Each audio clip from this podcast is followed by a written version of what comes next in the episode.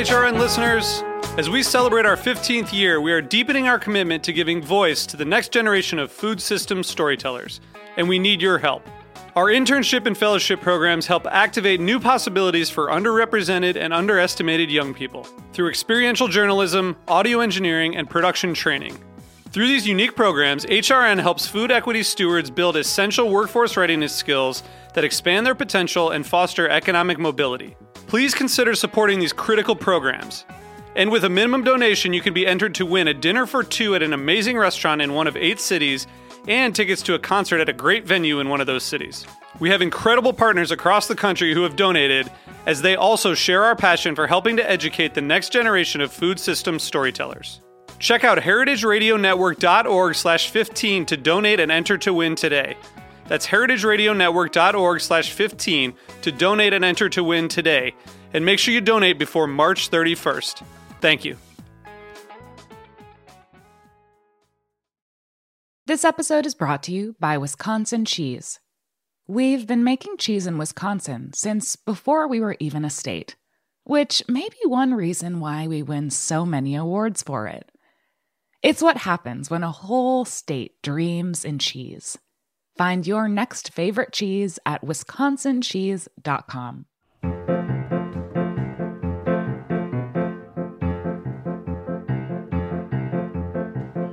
Welcome to Life's a Banquet, a show about all things edible, spreadable, pourable, horrible, adorable, with your host, me, J- Jesus, Herbert Walker Christ, and J. Jesus Herbert Walker Christ. Jingleheimer Schmidt. No, that was what I was going to use. Ah, damn it. That's my name too.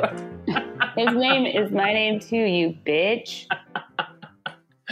It all worked out in the end. How are you? I'm great. I'm drinking a fucking uh, Radler. What the hell's that? It's like a it's a beer mixed with grapefruit juice that has like two percent alcohol. It's low ABV, baby.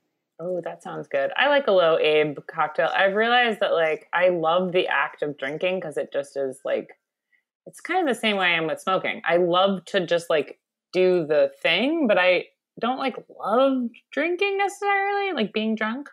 Yeah, being drunk is it's hard as you age.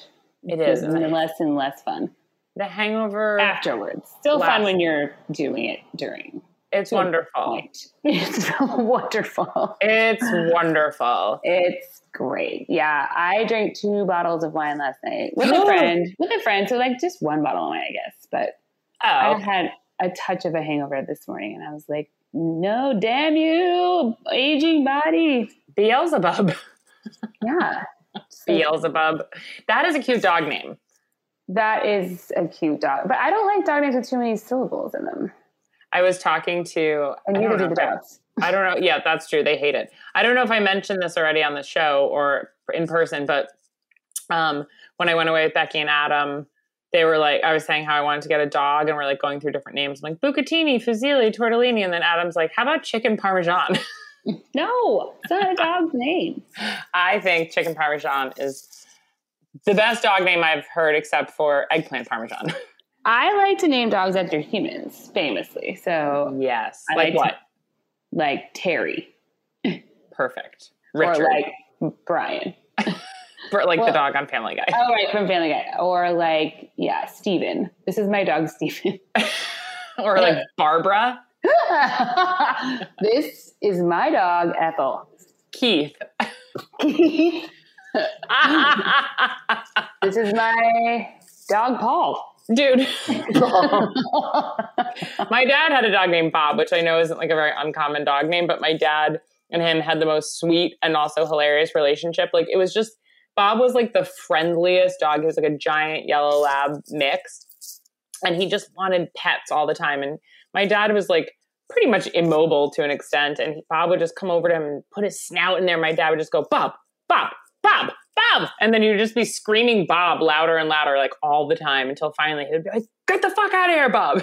and then Oh Bob God. would go run away and then he'd I come love back. his name is Bob. I know. or Bob like Robert. yeah, his full name was Robert. Yeah, Robert Mm. Pattinson. This is my dog, Larry. David. Uh, I mean, I've I've said before that I think it's funny to like name a dog something like really contentious, like Harvey Weinstein.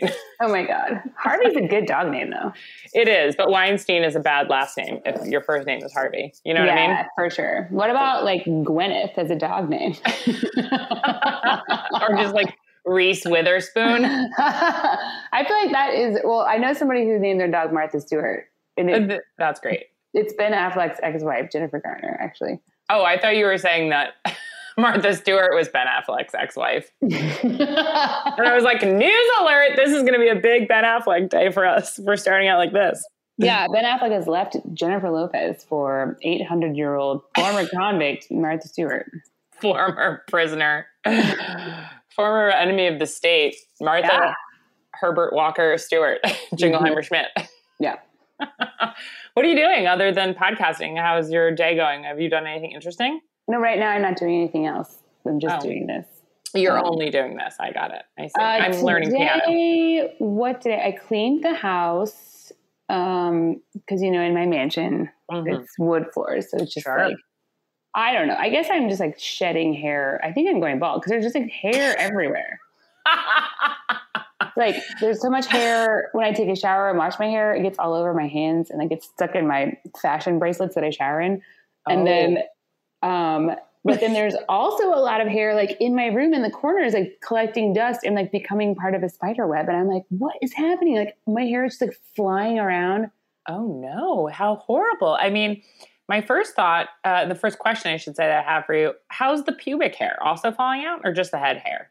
It seems to be just head hair because it's like long blonde hair. But it's like then, but my room, you know, I always have a fan on and I always have the air conditioning on because it's the winter or the winter, it's the summer. Maybe all the wind is blowing your hair off. I guess I guess the power of my window unit is blowing all of my hair off when I sleep. That's definitely what's happening. Remember when Jenny, this isn't funny, but when our friend Jenny lost her hair, her all her hair started falling out in clumps because she had like scarlet fever.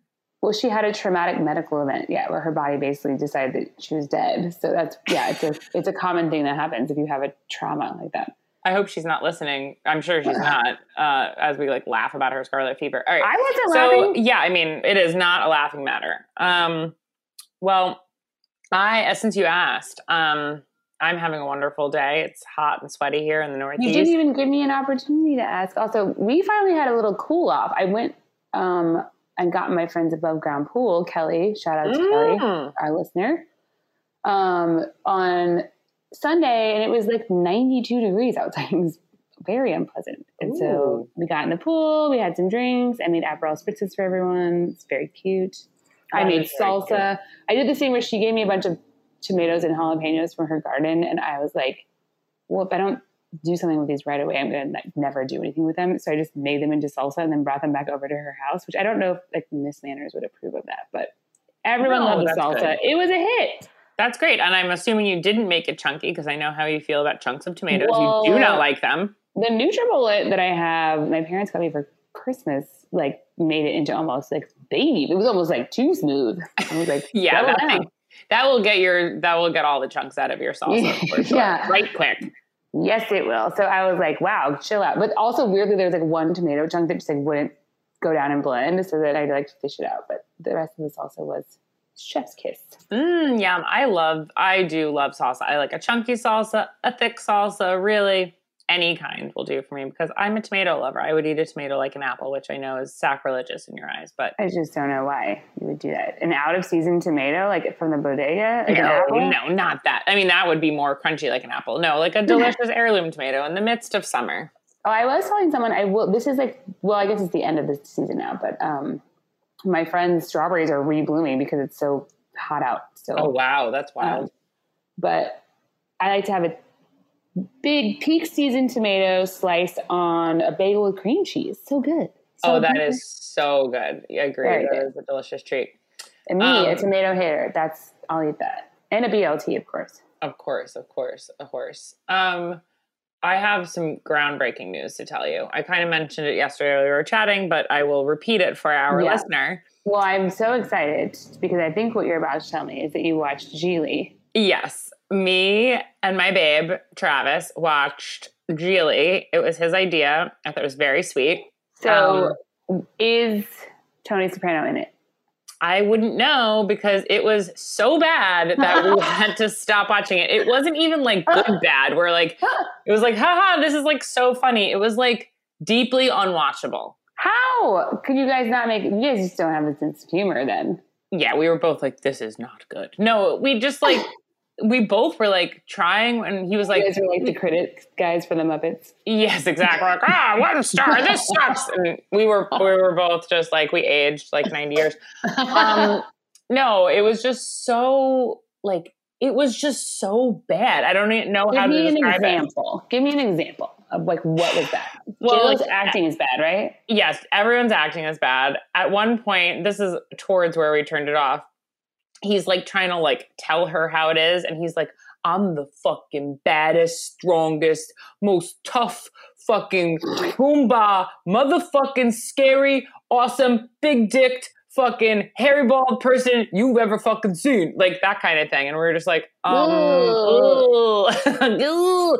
and then like, sh- like they're in bed together, but she's Picture like, I'm a doing like a lesbian. Dangerfield. Right, she's a lesbian. That's what I was thinking. So that's why. So I think James Gandolfini is in the Mexican. Yes, that must be it. I didn't see him. I, I- we only watched half of it, but he hadn't made an appearance. You know who is unfortunately in Gigli, and I say unfortunately for him because he's an American treasure. Steve Um, Zahn. Yes, Steve Zahn. No, I, well, look, I love I love me some Zahn meat. okay, let me think of some other American treasures. Okay, great. Um, Peter, Paul, and Mary, the band. uh, nope. Yes, again. I don't know. Here's tell me. Christopher Herbert Walker Walken. Jingle Iverson. Christopher Walken is well, who cares? He's getting paid. I know. He was just like, well, uh, I, can't do it, Chris. I can, but not on command. So stop Yeah. asking. Um, But he was in it. Um, it really, it really fucking blew. It was terrible. So, what is the premise? She's a lesbian serial killer. Or She's she's a lesbian with very low riding pants. Oh, he is is an she- Italian. Do you see her thong like a whale tail? yeah, kind of. Okay. He's Italian. She is a lesbian. Comedy ensues, but not really. Comedy. I don't know. They're both like maybe like hitmen or something. The Yeah, they're supposed to be like impossible to follow. mur- they murder people. I thought. Yeah. Um, it How far did you get into the movie?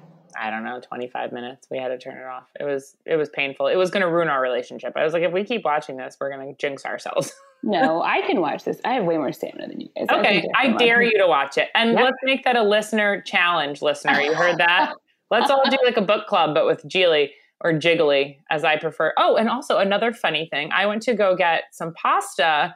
I just like randomly grabbed like um a bag of pasta, which I, I never would even think of doing. But I was like doing some grocery shopping at Trader Joe's, and I looked up, and they had a bag, and it said it was Campagnelli, but it was called Gigli, G I G L I, or Jiggly, and I bought it this is Italian words though. All they all, you know. just as a Yeah. joke. I was like, this is weird. Well, I don't know. I, I don't I don't recommend it. It was not very good. You bought pasta as a joke. I bought joke pasta, which is just a example of my disgusting privilege. I'll eat it. Okay, great. I'll eat it. Great. I just laughed better- at it and you burned better it. fuck- you better fucking eat it. you better you better fucking eat that jiggly. I'll eat it. Um, okay, eat it. Jesus. Um, I'll eat it. So, speaking of our listener, uh, I was brought to my attention last week that in the previous episode, I said that Fat Joe is dead, or maybe he's dead, or something along those lines. But he's not. He's alive. You were thinking yeah. a big pun. Yes, Yeah. probably. Um, so, Fat Joe, I apologize to you. I feel like Fat Joe is canceled though for something, right? Is he like not okay? Well, he lost anymore? weight, so technically now he's skinny Joe. He or just did regular Joe. Jenny Craig or something, and Now he's Joe Biden. Fat Joe Biden. Joe Biden. Now that's a dog name for sure. oh my god, your dog is so wrinkly. What's its name? Oh, this is Fat Joe Biden. Fat Joe Biden. He's a Sharpei. I'm gonna pee in my pants. Um, okay, no, well, yeah, he's alive. He is alive, which you did not mention to me when I told you that he was dead in the last episode. I know I missed it. Somebody, uh, Travis, brought that to my attention too. Thanks for nothing. um, so here's our update for Ben and Jen. Everyone, Mhm. you guys ready for this? Sure. Um, so the news was all Twitter um, because Ben said that he was in awe of J Lo and her global impact.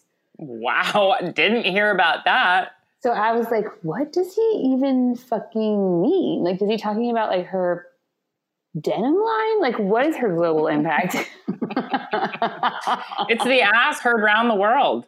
Is it because she sells albums in like multiple countries? I just like don't understand what he's in awe of. I mean, I I, get that J Lo is like super famous and globally known. I think what he's talking about is that they recently spent time in Italy and then they went And back that- to New York. And that is the global impact that he's referring to. That she had a yacht, or that Exactly. she could rent a yacht. I, Mhm. It's never clear to me if she actually had a yacht of her own, or if she was just renting one, or as famous people often do, just borrow each other's yachts. Gross. Um, the other thing that I learned is that um, Global impact. they are Jennifer Lopez and Ben Affleck are not following each other on Instagram. Why? This is from TMZ. Why aren't they? Well, I would imagine because they don't run their own accounts, right? But then wouldn't like the teen angels who do run their accounts want them to follow each other? Like, Yeah, and you also, think. Who at freaking TMZ had to comb through their thousands and thousands of followers to find out whether or not they follow each other? I guess you can search now. Yeah, I think you can search. I'm, I'm Okay. sure.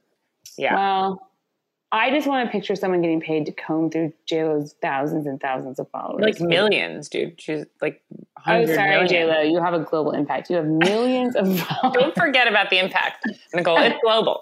And we're all very impressed. so her bajillions and jillions of followers, Her, Jill, uh, her Jillians. jillions, to see if maybe Ben Affleck had like a secret account or something that was following her on that, like Julie.com or whatever. Dude, I actually wondered when I was watching Gigli, I was like, do they ever talk about this? That they did this? Or do they just pretend like it didn't happen? Or now are they like, oh yeah, remember that's like when we were on Gigli? Like, Well, You know how what I mean? I mean, how long? What year was that movie even made? Like twenty. I think it was like 20 years ago. 20 years ago. I think in it was like- year 2000. In the year 2000. Yes. Hmm. I think. I don't know. I don't fucking know. I stopped watching it. I didn't bother to see when it was made, but definitely in the early aughts for sure. Ben Well, Affleck the looks like a baby. When the whole outfit with the low riding jeans was. Did she have like a white belt on at any point?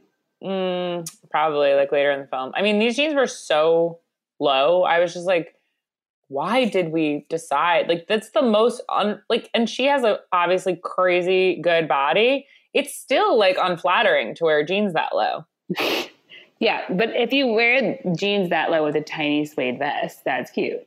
A tiny and- suede vest. And a newsboy hat. I feel like that's a JLo outfit from that movie. yeah. yes, a page by cat. Papers, yeah. Um, yeah, I mean, some of my favorite things to do are to go back and look at the days of the super low jeans and the micro mini skirts, like Mhm. Tara Reid and Paris Hilton wearing basically a piece of tape around their vagina, and that was supposed to be a skirt. Yeah. One time when I was in high school, I like I mean, obviously this was the early 2000s. I like wore um a saran wrap skirt. Oh my god. So sweaty. Your parents let you leave the house with that on? I had no supervision. Truly, like my my mom just like hated me. She was just like refused to even look at me. so that's how I got away with it. Also, yeah, I have you seen Fried Green Tomatoes? Of course. Uh, I was just thinking of Idgie, Idgie Thurgood. Sure. Sure, that's the name of the Um, movie. I love Well, that there's movie. a, there's a scene where Kathy Bates tries to like seduce her husband by showing up at the door wearing only cellophane, but she doesn't actually do it, but she threatens to do it. She does threaten it. Um, I love that movie. It's kind of unfortunately very similar to A River Runs Through It, which is very boring. It's kind of the like I don't think it's it's way more interesting than River Runs Through. it's a, It. a little bit better, but they're similar. Like if you have to lump all the world's movies together in clumps, it would be in the same clump. Well, I mean, it's like famously like the a lesbian movie. You know, like they're those two were like in love with each other. That's true. That it's is as, true. It's as close as Hollywood can get to showing two women in a relationship. Right, because every single movie about like Hollywood movie about lesbians has to take place in like another time. Yeah, right. Exactly. They have to be in the 1800s. Yeah. paint, painting each other or whatever. Exactly, which was the last movie I saw before quarantine. I like everything was going like nuts. Everyone's like, stay home. And I was like, I have to just see you because you know how much I love to go to the movies. I was like, I have to see just one last movie. And there's like nothing playing except for a portrait of a lady on fire. You're like, this woman's on fire. so I was like, I guess I'll risk my entire life to see a portrait of a lady on fire. And there's like some old man like hacking away in the movie theater. Oh, no. Was it boring? I never saw that. It was fine. It I was saw fine. my last COVID movie was The Invisible Man, and that was fun, like a romp. I watched that on a plane over the summer and it was extremely stressful because there was a lot of turbulence and like the movie in Mhm. general is stressful and the fact that like No. Elisabeth Moss is a Scientologist was stressing me out Very because like, she seemed so like cool and like but She why? married Fred Armisen for like one year only. No, the whole thing. Anyway, then, yeah. She so said the greatest impersonation that he's ever done is impersonating a normal person. And we're like, whoa, what do you mean by that? He's the real Invisible Man. Am I right? Yeah, he is. And then at, right after that, he started dating um, that other, the super young SNL cast star, uh, the daughter of Cabin Boy guy. Of who? Captain Kirk? No, Cabin Boy. The who's Oh, the Chris actor? Elliott. Yeah, Chris Elliott's daughter. Fred Armisen started dating her right after he left. Who's Chris Elliott's daughter? Abby Elliott. She was on SNL for a couple of years. Oh my god! You know what? I used to. People used to say that um, she was my celebrity doppelganger. Yeah, Is She that true? I don't. I mean, she has red hair. I don't know. She like she she's cute. She just um she did a really good Angelina Jolie impersonation. So that's kind of like what they made her do all the time. oh my god! How very interesting. Anyway, I don't know how we even got here. Let's swerve back to the middle of our topic today. Okay, do you want to go first, or you want me to go first? I'm going to go first. Okay, first, great. I want everyone to know that Zara tried to force us to do chef's clothing as a topic this week. And Well, I- I, thought it was funny. I wanted to talk about big, tall chef's hats and why we wear yeah, and them. then and then what would I talk about? There is no other chef's clothing. Apron, I guess. Yeah, yeah. So everyone would have been riveted by my apron coverage. So right, I forced go her ahead. to do foods indigenous to our homes. Um, and so that is why I'm going to do the most famous food indigenous to Indiana, swordfish. Just kidding. That's doing. no, I'm Uh. I, I switched my topic. I have a surprise for you.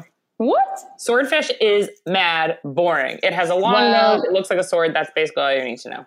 Interesting. So my so I decided to do the pawpaw, which is a fruit that probably you don't know about, but this was recommended by one of my coworkers slash friends, Lauren. If you were listening, if you finally decided to listen to the podcast, thank you. Thanks, Lauren. I want to quickly interject before you start and say that Breton, when he was co-hosting the show, wanted to do the topic of pawpaw all the time. And Really? Yes, he was so interested in pawpaw.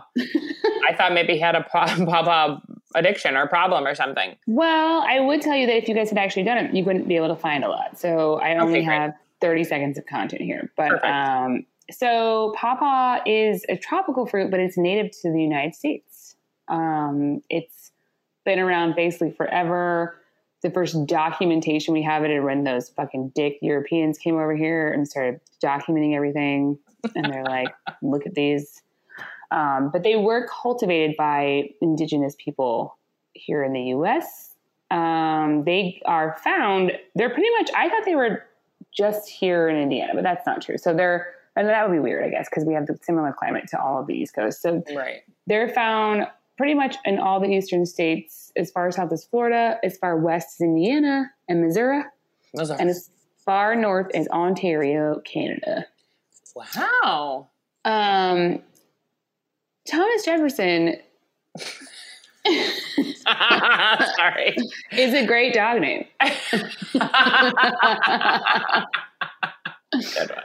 I mean, not really though, because he sucks. But um, so Thomas Jefferson, this was his favorite fruit. So he planted a grove at Monticello, which I have to assume is where he lived, but I Mhm. didn't look that up. it was Um, there's also a Monticello, Indiana. Coincidence? I think not. definitely. Um, George Washington also loved to eat them for dessert.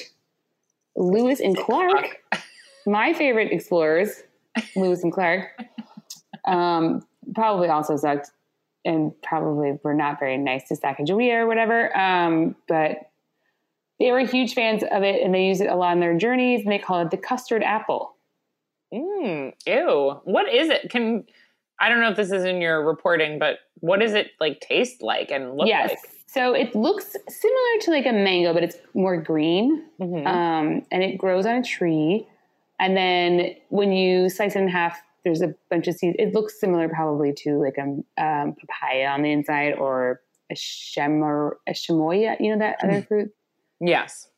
Um, and it's custardy. It tastes like a banana. Um, Wow. so what's interesting is that that sort of is why it's called banana in many different vernaculars. So it has many nicknames, including the false banana, the Indiana banana, the Hoosier banana, the poor man's banana, the hillbilly mango, the Quaker delight, the prairie banana, the frost banana, the Michigan banana, and the hipster banana, which is a new iteration because people are now super into it if they're hipsters and they want to eat like super local fruit. So the um, the thing about it is that you can't find it in the store. So like it, it's a tropical fruit and it's mostly found in the wild. There are like a couple of orchards that grow them present day, but like it's very difficult to find.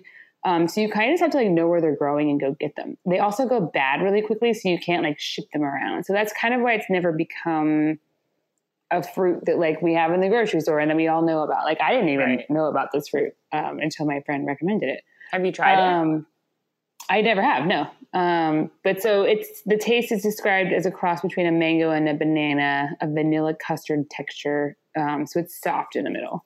That sounds delicious. Yeah, I think it's really good. It seems like And the name Um, is adorable. Paw Paw? How cute. it is very cute. Um, there's so basically because you can't find them in stores, food scientists have been trying to sort of breed hep, like sturdier ones so that you can actually ship them around, put them in a grocery store. But I think it's kind of cool that they don't go to the grocery store. Agreed. Um, and there's also this article in Vice magazine about this guy that gets like exotic foods and gives them to all the chefs in New York City. And one of the things that he gives them is pawpaw. hmm And so he's like, basically, there's a dude, my pawpaw dude, like has an orchard of his own, but he won't tell me where it is because it's like this exclusive like thing that nobody wants to give up the information about. Um, but the other part of that Vice article is interesting because apparently, if you eat the seeds of the pawpaw or if you eat unripe pawpaw, it's going to fuck with you digestively. Um, oh, Paw Paw diarrhea. the seeds in the unripe pawpaw can give you something called itchy asshole syndrome. That's is that the is that the scientific name? That's the Latin. yes. Yeah, that's what they that's what they have right there. Itchy them. Paw Paw asshole. no, itchy asshole syndrome. Oh, itchy asshole syndrome. Got it. I A S. Uh, I A S S. Um, so this guy was telling the story about how a chef in NYC was obsessed with pickling unripe pawpaw, and he was like, "I tried to warn him about it, but I'm pretty sure all of his guests have been shitting themselves after eating this pickled unripe pawpaw that's been on his menu for two weeks." So Oh my god. Do we know what restaurant it was? no, I didn't look it up, but I'm like, let's go out and find out who it is because it's pawpaw season right now. So it's well, no, but the article is five years old, so who knows? That's so interesting. You just see everyone kind of like squirming around in their chairs. You're like, Mhm, "Did they're you itchy eat an asshole." unripe pawpaw. you ate some pawpaw seeds, didn't you? um, so yeah, they are trying to breed them. They're becoming more popular at farmers markets and whatnot. Um, so they are kind of like becoming like a hipster banana thing. People, hipsters go there and pay lots of money to take them home and I guess eat them with a spoon. Um, Eat them They- with a spoon. well, you have to eat it with a spoon because it's so squishy. Got it. Um, the the the nutrients in it are pretty high. It has lots of antioxidants, and it's the same as a cranberry in terms of antioxidants. oh wow. It's only about 80 calories for one pawpaw, and it also contains lots of iron, manganese, potassium, vitamin C, lots of great stuff. How Um, big is a pawpaw? Is it like a paw size? it's like the uh, size of a mango, I would say. Oh wow, that is large. I was Yeah. thinking tiny. I thought No, it it's- was an no, it's big. apricot. No, it's big. Um, Giant pawpaw. Yeah, and then most of their so basically what happened was Native Americans were cultivating it, eating them, living their dreams, and then we came here, the whites, and basically destroyed all of their because it's their trees like and their the way that they were growing them was kind of just like letting them just sort of grow and then they were planting more trees but it wasn't like farming Right. but what we did is we came in and we destroyed all of that with actual farming and then we killed all of the native peoples too so then like basically they sort of almost died out essentially Right. and people forgot about them but a lot of them just kept growing so like there's parts of like this guy was telling this story about just like kayaking around in dc and there's like this whole grove area where you can just go and grab pawpaws and eat them in your kayak Oh, that is so cool. i know I love Um, that. but as you can imagine, this is why the hipsters are very into it now. Right. Um, but so restaurants nowadays are doing things like making pawpaw pie, which is like a meringue pie, sort of like a banana cream pie. They make Mhm. gelato. People are making beer with it. Um, wow, that's Athens, awesome. Athens County, Ohio has the longest running and the largest pawpaw festival. They call themselves the pawpaw capital of the world, but Oh my goodness! Everyone just that's true. around, itching their assholes in all of that part of Mm-hmm. Ohio. yeah um yeah and so it's a rare food the hipsters are into it and you can get an itchy asshole but it is a really cool like native um, like american fruit that i didn't even know about and nobody still even knows about it because it's you know like i said you can't buy it in the stores and i kind of don't want them to like cultivate it so it's hardier to be able to move around in grocery stores because i feel like it would lose its like the characteristic of it is that it's like very soft so like as soon as you take it off of the tree and it well, you know that it's ripe because it falls off the tree, Okay, and then it turns black like the next day. So you have to pretty much just eat them right away. that's really cool and like special that like you have to eat a fresh pawpaw. I know. So I had not had one, but I hope to have one someday. And I think it's cool that it's native to America, not Indiana. But I do like that one of the nicknames is the Indiana banana. So that's cool. It's it rhymes, that's for sure. hmm it sure does. That's cute. Yeah, so that's my little story about the pawpaw. Please call into the show uh, if you've had a pawpaw or an itchy asshole or both. Mhm. Or both, yeah. If you're gonna get an itchy asshole, I feel like you might as well get it from eating a delicious pawpaw. Yeah, you don't want to get it from Olestra. Yeah, no, it's not worth getting it from Olestra or like I don't know yeast or anything else. Gross. yeast. That's a dog name if I've ever heard one. Yeast Mhm. the dog. Now, Pawpaw is a cute dog name. That's adorable. It's a little on the nose. Um, but it's cute. All right, cool. Well, let's take a quick break and we'll come back with my indigenous food um, to my hometown of Long Island or home area. Okay, bye. We'll be right back.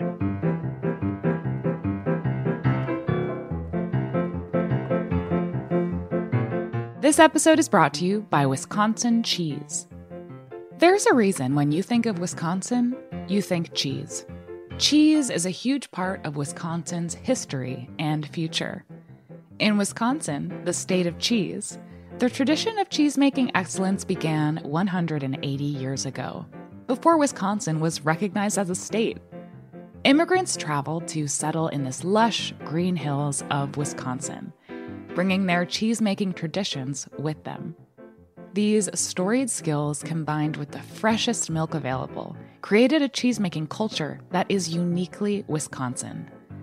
Wisconsin's 1,200 cheesemakers, many of whom are third and fourth generation, continue to pass on old world traditions while adopting modern innovations in cheese making craftsmanship. Find your next favorite cheese at wisconsincheese.com. And guess what, folks? It happened. You thought it wouldn't, but you were wrong. We're back. Nicole, hello. Hello. I can't wait to hear about your home area. my home area, as everybody knows who listens to this show, is Long Island, New York. What is it? It's an island that is actually attached to Brooklyn and Queens, also. So all you hipster banana eaters, we're we're in Long Island right now. Stop making fun of it. um. Okay, so I was gonna, like Nicole mentioned, I was going to do swordfish, which is my favorite fish Mhm. and is you know popular uh, they actually have pacific swordfish too but um it's like a real like if you were going to say like what fish is typically from long island you'd say like swordfish maybe we also have tuna and like fluke and flounder and stuff but Sword's kind of the biggest one. Boring, nothing there. Swordfish, they roam alone through the sea. That's really all about. That They don't. They're like sharks. Yeah, they're lone. They're loners. Huh. They're lone fish, wolves. Um, I also considered corn. I considered half and half, not the cream, but the like Arnold Palmer, basically, which is extremely Oh, popular. in that would be fun. An indigenous food to your area. An indigenous food. I considered grandma pizza, which was created in Long Island. What's grandma pizza? It's It's like a Sicilian but thinner, and it has like Oh, cheese yeah. on the bottom, sauce on the top. Delicious. Yeah. I just I did I thought about bad wine, which we also have. Delis, diners, Gunther's Tap Room. But alas, I decided on something a little bit more fringe and a little bit more spooky. spooky. Don't season push. spooky season, Nicole, is just around the corner, and in preparation for it, I'm going to be talking about something haunted. Spooky season. spooky season is almost here. Uh, there are already candy corn at the CVS, so I felt like it was appropriate. it's true. CVS doesn't give a fuck. They do not care. They have those fucking candy corns up in like June. They probably Um, had them out in December. Yeah, I, that's true. They never go bad, or do they? Nobody knows. So there are many creepy, creepy, haunted, and spooky things from Long Island, such as everyone's favorite murder house, the Amityville Horror House, the Long Isn't that Island in serial killer. I thought Huh? the Amityville is in New Jersey. in No, Toms no, no. River. Mm-mm, no, it is in Amityville, Long Island. for sure. Uh, the house where they filmed the movies in Toms River. Right. The Long Island serial killer, uh, haunted Lake Ronkonkoma, the Kings Park Mental Asylum, which is very creepy and spooky and haunted, and of course, the Montauk Project and Camp Hero, and the spookiest thing from Long Island, Joey Buttafuoco. is that what we're going to talk about? no, no, I wish. I Damn tried. it. I looked up everything, and I was like, nothing is quite funny enough until I decided to talk about the haunted restaurants of Long Island. Okay. All right. so I know this is a bit of a stretch. That's spooky. It's spooky and it is specific to Long Island. Now, I don't know if you knew this, Nicole, but but Long Island has a like huge concentration of not only haunted restaurants but a lot of other haunted things and haunted bars. Like haunted hayrides. yes, haunted areas, haunted people, haunted personal homes. Remember when we went on a haunted hayride? That was Oh very God. fun. They still email me all the time. They do? do. Are they doing it again this year? Yeah, they are. Huh, interesting. I They did it, well, last year they still did it too, but you just had to drive your car through, which Oh. I thought was a kind of a good way for them to still like stay in business. Yeah, yeah, totally. That is a fun thing. What was that called? The Headless Horseman haunted Yes, ride yes, yes, yes, yes. in Kingston. That was so fun on our romantic weekend away. Mm-hmm. Okay, so I got my information today from the Huntington Patch, hauntedrooms.com, and the Long Island Press. Okay. Um, so I'm going to start with, I'm just going to like go down a list of different haunted places in Long Island. So first we have Katie's Bar in Smithtown, which is like on every list. Apparently this place is definitely haunted. It's said to be haunted by a former bootlegger, Charlie Klein. oh no, now- not him. I know, Char- uh, cousin of Kevin Kline Yeah, totally. and Calvin Klein. the black sheep of the family. and Calvin Klein. and Kevin Kline. Um, he's approximately 115 years old and he's missing a few limbs. And he, apparently, he knocks glasses off behind the bar. Um, some of the most common claims include seeing Charlie's apparition. Um, yeah, glasses falling off, shell, shelves by unseen hands, doors swinging open and closed, unexplained noises, and more. More. And more. Hmm. There's apparently other ghosts that haunt Charlie's, uh, Katie's bar, but Charlie is the most friendly of the resident spooks. I don't like know if that's okay to say, but I guess like they're in the CIA. exactly. They're dead CIA agents. Um, but there are said to be several different spirits hanging around. Um, in 1909, a hotel that once stood in the same spot burned to the ground, killing one person who got trapped in the basement. no. So that's another uh, spook, another dead CIA agent. Thank God. Um, there's also claims that one spirit um, is a 16th century murderer. Rude. Yeah. And as for Charlie, they think that he was a bootlegger and bartender in the night in the prohibitioner and that he took his own life. He was a mixologist. Yes, he was a handlebarred mixologist who like couldn't A commit to a relationship. Spooky mixologist. A spooky mixologist with attachment issues. He's like, have you ever had a last word, babe? Have you ever heard of an aviation? Yes, Charlie. We have. Charlie, Moving along, up. buddy. Charlie, shut up. So, no, stop talking about blood on the sand. yes, I've had a Rob Roy, you fucking pretentious asshole. Um, okay. The next one is actually haunted in more ways than one for me because it's where my dad had his second wedding to my evil stepmother. And it is called, it used to be called the Old Whaler, but then it changed its name to the Harbor Mist. And that is where one of the most traumatic days of my life occurred. And many other people's because it's haunted. Did you get haunted? I think I became haunted there. Um, that's where, yeah, that's where I think I became infected with haunting. That's where you got like your haunted look. Yes, my spooky, evil, haunted look. This is where I got my haunted laugh from. That's good. That was pretty good. Thank you. So um, it was used as a brothel back in the whaling days, which can you think of anything more fun, like a time you'd want to transport yourself to, than a brothel in a harbor town in the whaling days?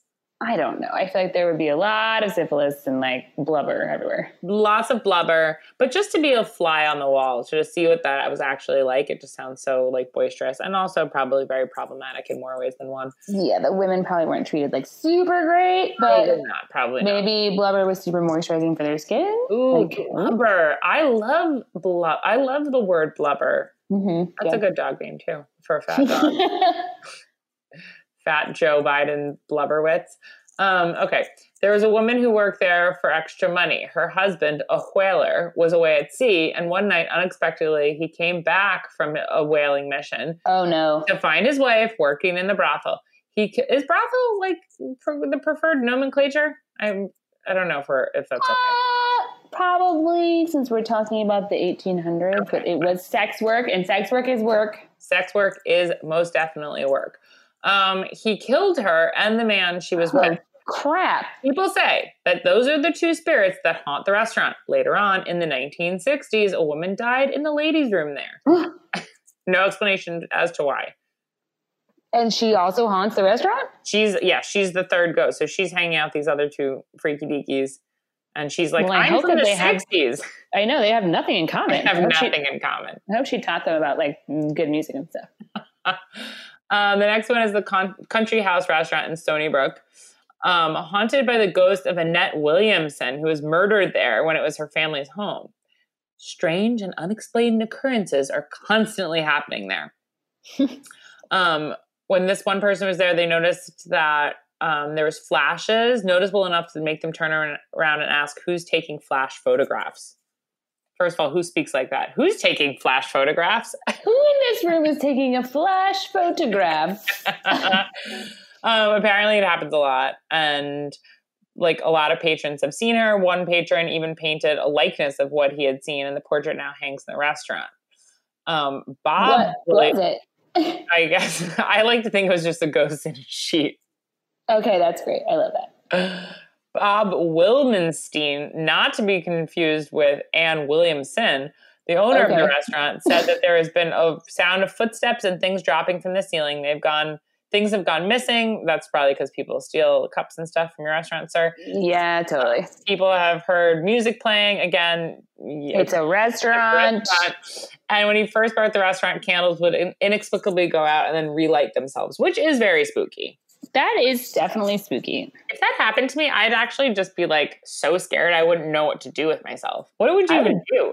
I would pee in my pants. Yeah, I would pee too, and maybe even poop. Um, the next is Deck's American Restaurant in Rocky Point, located in the historic Halleck House, the oldest commercial building in Rocky Point, which dates back to the 1700s. There's been a lot of poltergeist activities. no, poltergeist. Poltergeist, blood vomiting. No, I'm just kidding. I Uh, love poltergeist, by the, the movie Poltergeist is absolutely amazing. In Go fact, into the light, Carol Anne. go towards it. Wasn't there like a lot of terrible things that happened on the set of Poltergeist? Oh yeah, it's crazy. Like the Carol Anne herself died. Right. Um, another person died. Lots of death surrounds that movie. We should like do find a way to do that for. I feel like we've talked about We did do. I think Yeah, we definitely did it. Um, table settings were messed up in empty rooms, objects flying off the shelves, other disappearings. Um, I don't know. I know, like, like I guess uh, a bunch of truffles probably disappeared from the walk-in, and someone was like, "It must be the ghost." right? No, sorry, boss. The ghost definitely was in there last night for sure. All our toilet paper keeps going missing, and it's definitely the ghost. Odd noises, um, enough to have kept several of the wait staff over the years on their toes. Uh, the rumor up to why it's haunted is that a brother and sister lived together for a while in the house, and that the brother caught his sister in a feverish embrace with her lover. Chasing oh her into the attic, he chopped her to bits with a hatchet. Oh no! The basement was reputed to have uh, been a brothel as well. Perhaps the poltergeist was once a patron of the ladies' basement, as one of the waitresses even goose was even goosed by an invisible hand as she bent over to pull a bottle from a cooler. That's the owner of the restaurant hiding somewhere, just so you know that is not a ghost. You're, Wait, the, it was the owner? No, it wasn't. I'm just saying, you know, it could. I it was probably a ghost. Okay, next up, Oyster Bay. Uh, that's where I went to elementary school. Raynham Hall in Oyster Bay gets its name from Raynham Hall in Norfolk, England, a building in which, which was also famous for being haunted by the Brown Lady, which I guess was a famous haunted ghost in England. Never heard did of her. She, did she like brown derbies? Yeah, she liked. She was in the movie The Brown Bunny with Vincent Gallo. Oh, okay. She okay, was great. actually dressed. That's where J Lo got her outfit from the Met Gala from. it was very brown, that's for sure. So brown.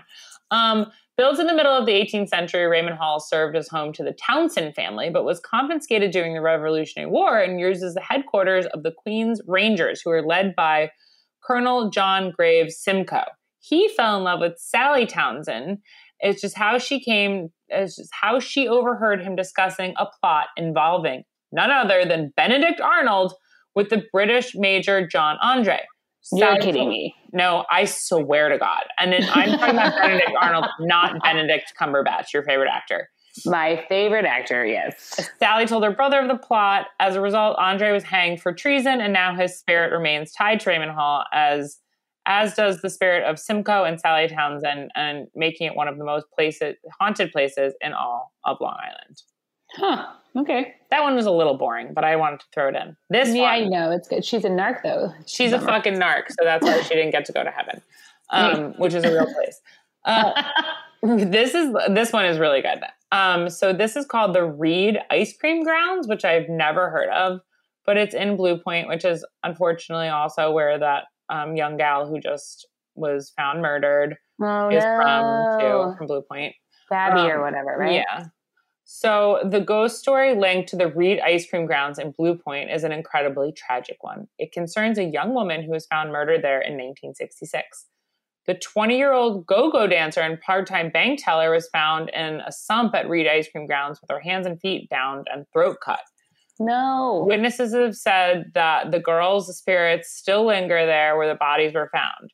It's common to hear reports. Wait, there's more than one body? Yeah, there is the woman who is, uh, yeah, a young. Oh no, no, no, that was the the woman's body, not the women. Okay.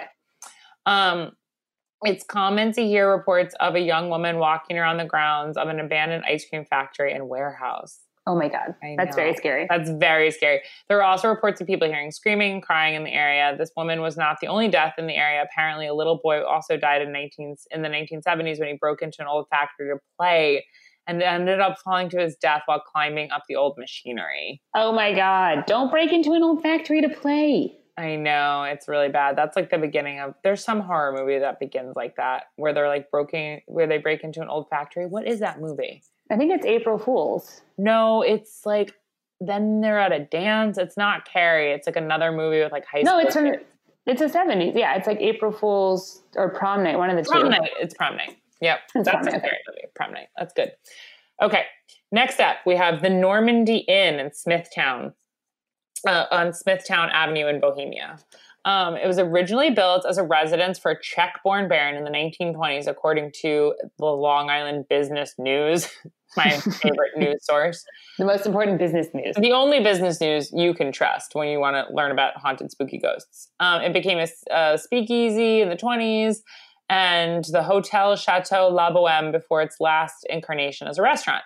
The Gothic style structure is on the corner of Smithtown and Lakeland, and it's been boarded up since the early aughts when uh, band aid skirts were popular. Um, the Normandy Inn is rumored to be haunted by a woman named Maria, who was allegedly strangled to death in the upstairs back bedroom and heard walking around the hallways, knocking on visitors' doors when it was still a hotel. There have also been reports of cold spots and other apparitions. Um, and the previous owner said that the long silent rooms and service bells w- would begin ringing without explanation. And once footprints appeared on a just shampooed rug in a locked bedroom. Whoa, that's creepy. I know. It's really scary. So those are the like haunted restaurants. But then if we, since we have time, I wanted to mention one other extremely haunted place that's not a restaurant in Long Island. And it's like right where it's in Huntington where my parents live, but it's like a little bit further away. It's kind of like where my mom grew up. And I Mhm. wish I have to like ask her, I'll follow up next week and see if she knows anything about it. I was like, actually just gonna say I'll ask my dad too. But he's a ghost, so I'm sure he would probably know more about it at this point. Totally. It's called Mount Misery. Oh no. Right. So Mount Misery and there's Mount Misery Road. Mount Misery Road is a short road located within the West Hills Country Park in the town. Is it really a mountain? It's the highest part of Long Island. Yeah. Okay, fine. Yeah. Uh, on the North Shore of Long Island in northwestern Suffolk County, New York, in the USA. The road has developed a reputation for being a source of strange experiences and hauntings, and it's one of the top haunted roads in the world. Cool. Isn't that crazy? Right? We top- should drive there next time you come home. Okay, I'll go down that road. Okay, great. The road inspired hundreds of years of terror-filled tales, together with the Sweet Hollow Road, which is like another road right by there. Um, so the like the stories began with like native peoples um, who considered the area cursed and completely off limits. They spoke of strange lights which appeared on it, livestock disappearing on its slopes, and mysterious creatures spotted in the woods. Mysterious creatures like chupacabras. Yes, I, I thought a person said serious creatures. Some extremely serious creatures. Very book bookworms just reading Yes, Proust. yeah. Don't laugh at all. Um, it's a long, narrow, winding road. It's dangerous, and there are a number of chilling urban legends. What, okay, so in the 1700s, there was like a hospital. Some say it was like a mental hospital or a psychiatric hospital. Some say that it was um, just like a not a solarium. What what is the word that I'm thinking of? A sanitarium. Sanitarium, yeah. Um, Where but you go buy your sanitary napkins. Yes, exactly. A place to buy sanitary napkins. And that is why it was burned. so it burned down and then they rebuilt it and it burned down again. What? I know, like five years later. And so they say that like you can smell burning when you go there at night and hear like screams, which is very scary to think about. I don't like that. No, sir. I don't like the screaming. The burning smell I could do take or leave. Screams and burning. Um, so there's a grave that you see like up on the hill, like just one solo grave, and all it says is Mary on it, and it's said to be like a woman who got murdered. Creepy. I know it's super creepy. Um, another, and it doesn't have a date or anything like that. no, Mary, know. you bitch. I know, fucking Mary, man. Another This is one, why you have to make a will so that people don't just bury you in an unmarked, weirdly marked grave. a weirdly marked, grave, not even a last name. I mean, come on. Another woman was killed changing a tire on the northern state, which like runs right under there where the where the Mount Misery is, and is said to haunt the underpass. And if you like flick your lights on like on and off three times, apparently you can see her. Nope. I know. And in nineteen, What is it with ghosts though? And that's number three. Like, what's the I know, like C A N D Y M A N, which I cannot say because I'm scared that it's actually true. okay, fine. In the 1970s, he can't spell, so it's fine if you spell it. Uh, in the 1970s, a group of teenagers hung themselves underneath the same underpass on the northern state. Oh no, like the Lost Boys. Exactly, and it said uh, if you kind of like stand under there and like you know beep your horn or fucking whatever the hell, you'll still like you can see flashes of them hanging. No, that's not true, and I don't like it either way. It's so scary. Other ghostly figures support, uh, supposedly hanging around on Mount Misery and Sweet Hollow Road too.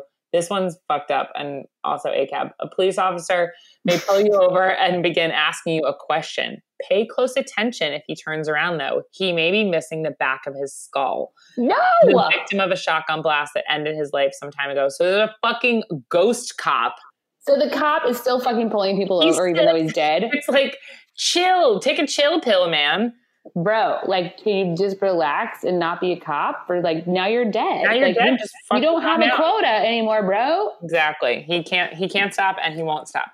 When it rains, you may see a man walking along the side of the road. If you stop to pick him up, he may disappear. A classic classic a classic vanishing hitchhiker. I was, I've never heard of that before. I didn't know it was classic. Well, Um, it's better than the murdering hitchhiker, I guess. Totally. Sometimes, though, you might see a different man strolling down the road, an unsavory looking figure swinging a basket in his hand. If you look in the basket, you'll find a collection of heads, minus their bodies, supposedly sliced off the shoulder of people who have disappeared in the area. How do I look in the basket? Am I supposed to like talk to this bro, like with a bunch of heads in his basket? You're like, what do you got there in the basket? Oh, heads. How interesting. Where did you get those? also, what kind of basket is even big enough for multiple For heads? so many, that's exactly what I thought. Like maybe a fucking laundry basket. But if you see a guy walking with a basket big enough to hold a bunch of heads, like I don't think he would stop. Like that's it's too strange. No, you wouldn't stop. And also, you'd be like, wow, I'm impressed that he's balancing that basket, but like, he's doing fine. And He's I'm not gonna fine. He doesn't need my help. What do you got in there, buddy? Pawpaws? no heads. Okay, I'm I'm going. Oh, I wish I hadn't stopped now. Crap. Are you going to murder me also? Ugh. anyway, so that's like my story about. I know it was kind of a stretch, but it was like the most fun thing I could think of about because like everything else is just so matter of fact. Oh, I was also thinking of doing Entenmann's, like the history of Entenmann's, because Oh, yeah. something that comes from Long, Long Island, but it's like also not that interesting. They're like they No scandals. no scandals. There was like a scandal with like lobster is obviously also a thing from Long Island. There's like a scandal with like this these people who like got arrested for like you know overfishing or something, and I was like, none of this. Cool. Cool, wow. Shady people from Long Island. How how controversial. Snooze. Snooze fest. So yeah, that's my story about uh, haunted restaurants. We should go check some of them out. I've never been to any of those places except for Oh, that would my be- dad got married. So fun. Yeah. Oh my god! Imagine if he's now haunting that place also. How would he have gotten there though? How do ghosts travel around and choose where they're supposed to? Because like a lot of these people Great seem to, to be where they're dead at. Like they don't like travel to other places to then haunt them there. Well, you're supposed to like if somebody dies somewhere in like a house or something, you're supposed to like open the window to like let their spirit go out. So I I think like as it goes, and I'm very much on the fence with ghosts. Like I I've had some very unexplainable experiences myself, but also like I'm just the kind of person in general about things that like are unprovable. Like I want to believe that there's ton- that there's stuff that's unexplainable and that I don't know, but I'm also like I just don't believe one way or another. Yeah, the truth is out there though. It You know is. Mm, exactly. You know what? X Files is a good rewatch, huh? Oh yeah. I just started rewatching um I can't fucking remember, but I'll tell you guys next week. Something old and I was like, "Oh my god, this is so good." Um, you want to know what I like? I guess we should just talk about television shows because we don't really have like a top three. Um, I recently started rewatching the best thing ever. Just watching old Bob Ross episodes. Oh yeah, and you know what I was doing during COVID was watching old um, the the the guess my profession game or whatever. What's my line? Oh, whose line is it anyway? No, what's my line is like Oh, what's my line of work? Oh, guess- got it, got it, it's like from the '60s. Uh, it was on for years, but it was it's super fun. It's on YouTube. Oh my god, that's amazing. I I also started watching Lonesome Dove, which is like a mini series that was on television in 1989 that nobody seems to remember except for me. you mentioned and- this a couple episodes ago. How is it? Yeah, it's it's pretty boring, but I'm gonna stick with it. Um, a young Diane Lane is in it, and she's so beautiful. Oh yeah, Diane Lane is amazing. You know, today I was listening to David Chase on WTF, and I kind of thought I was going to be like annoyed by it because I've heard that David Chase is just like a notorious jerk. Who but- is David Chase? He's the creator of The Sopranos. oh, okay. Um, but it was like a very interesting episode. Like I really like it was a great interview. It was wonderful. And he was talking about how one of his first writing jobs was writing on the Rockford files. Oh yeah. Do you remember that show? I was a kid. Mhm. We watched it with my mom. Yeah, I've never seen it, but like I've definitely it's in the zeitgeist, so I've like heard of it and I was like, I should watch this. Is it worth watching? I I would think so. I enjoyed it as a child. Man, why can't I remember what classic TV show I just started watching? Cheers. No, Dinosaurs. I'll- don't read. Don't do the list. Do you remember that show, Um, Dinosaurs? It was like a of course I sitcom, but with like Yeah, for adults I know the I know the song that the baby would sing by heart. You do? What is it? Sing it. I can't sing on the podcast. It's a rule. Just talk, sing it. No. Okay, fine. Um, but I also do you remember when I sent you that like oral history of the greatest episode of Sopranos of all time, the Pines episode? Yes, the Pine Barrens. Pine Barrens, yeah. That did you read that? It's so cool to read that. No, I should read it. I don't think I ever did. That is a great episode, but I also are you did, did you watch the Sopranos all the way through? Uh, I didn't finish the last season, but I got almost all the way there. Fucking good. The episode that I think is the most amazing is called Whitecaps, and it's like when to- Carmela like finally snaps about Tony cheating, Cheating. and like they have the. It's like the best acting I've seen any time in my life ever. You told me about this where they get they, they're fighting, right? Yes, but like I'm like I don't understand how people acting get to that level of like intense emotion. Like it's incredible. it's yeah. so wild. Like Edie Falco and fucking everyone in that show. Like The Sopranos is one of the one of those shows that was just like, oh yeah, The Sopranos. And I think like generally like thinking about mafia things, like it's like cast off as being like whatever. But man, that fucking show is so funny and so smart and like it's just so the acting is so good. Like I don't think anything for me is ever compared to being as good as that show on TV. Yeah. It's really good. Yeah, it's amazing. I kind of always just want to rewatch that. We know. I love it. And also they're always eating like delicious Italian American food like Mhm. gabagool and manigot. Managa. How's your brunch? Um, okay, but I gotta go. All right, let's gabagool. Let's gabagool. That's a good dog name. Gabagool is a great dog name. Thank you. Gabagool. Gabadrool. Okay, love you Okay. guys. Um, Love hasta you. la pasta. Bye. Farewell. Life's Banquet is powered by Simplecast. Thanks for listening to Heritage Radio Network, food radio supported by you. For our freshest content, subscribe to our newsletter. Enter your email at the bottom of our website, heritageradionetwork.org, or connect with us on Instagram and Twitter at heritage underscore radio. You can also find us at facebook.com slash heritage radio network. Heritage Radio Network is a nonprofit organization driving conversations to make the world a better, fairer, and more delicious place. And we couldn't do it without support from listeners like you. Want to be part of the food world's most innovative community? Subscribe to the shows you like, tell your friends, and please join the HRN family by becoming a member. Just click at the heart at the top right of our homepage. And thanks for listening.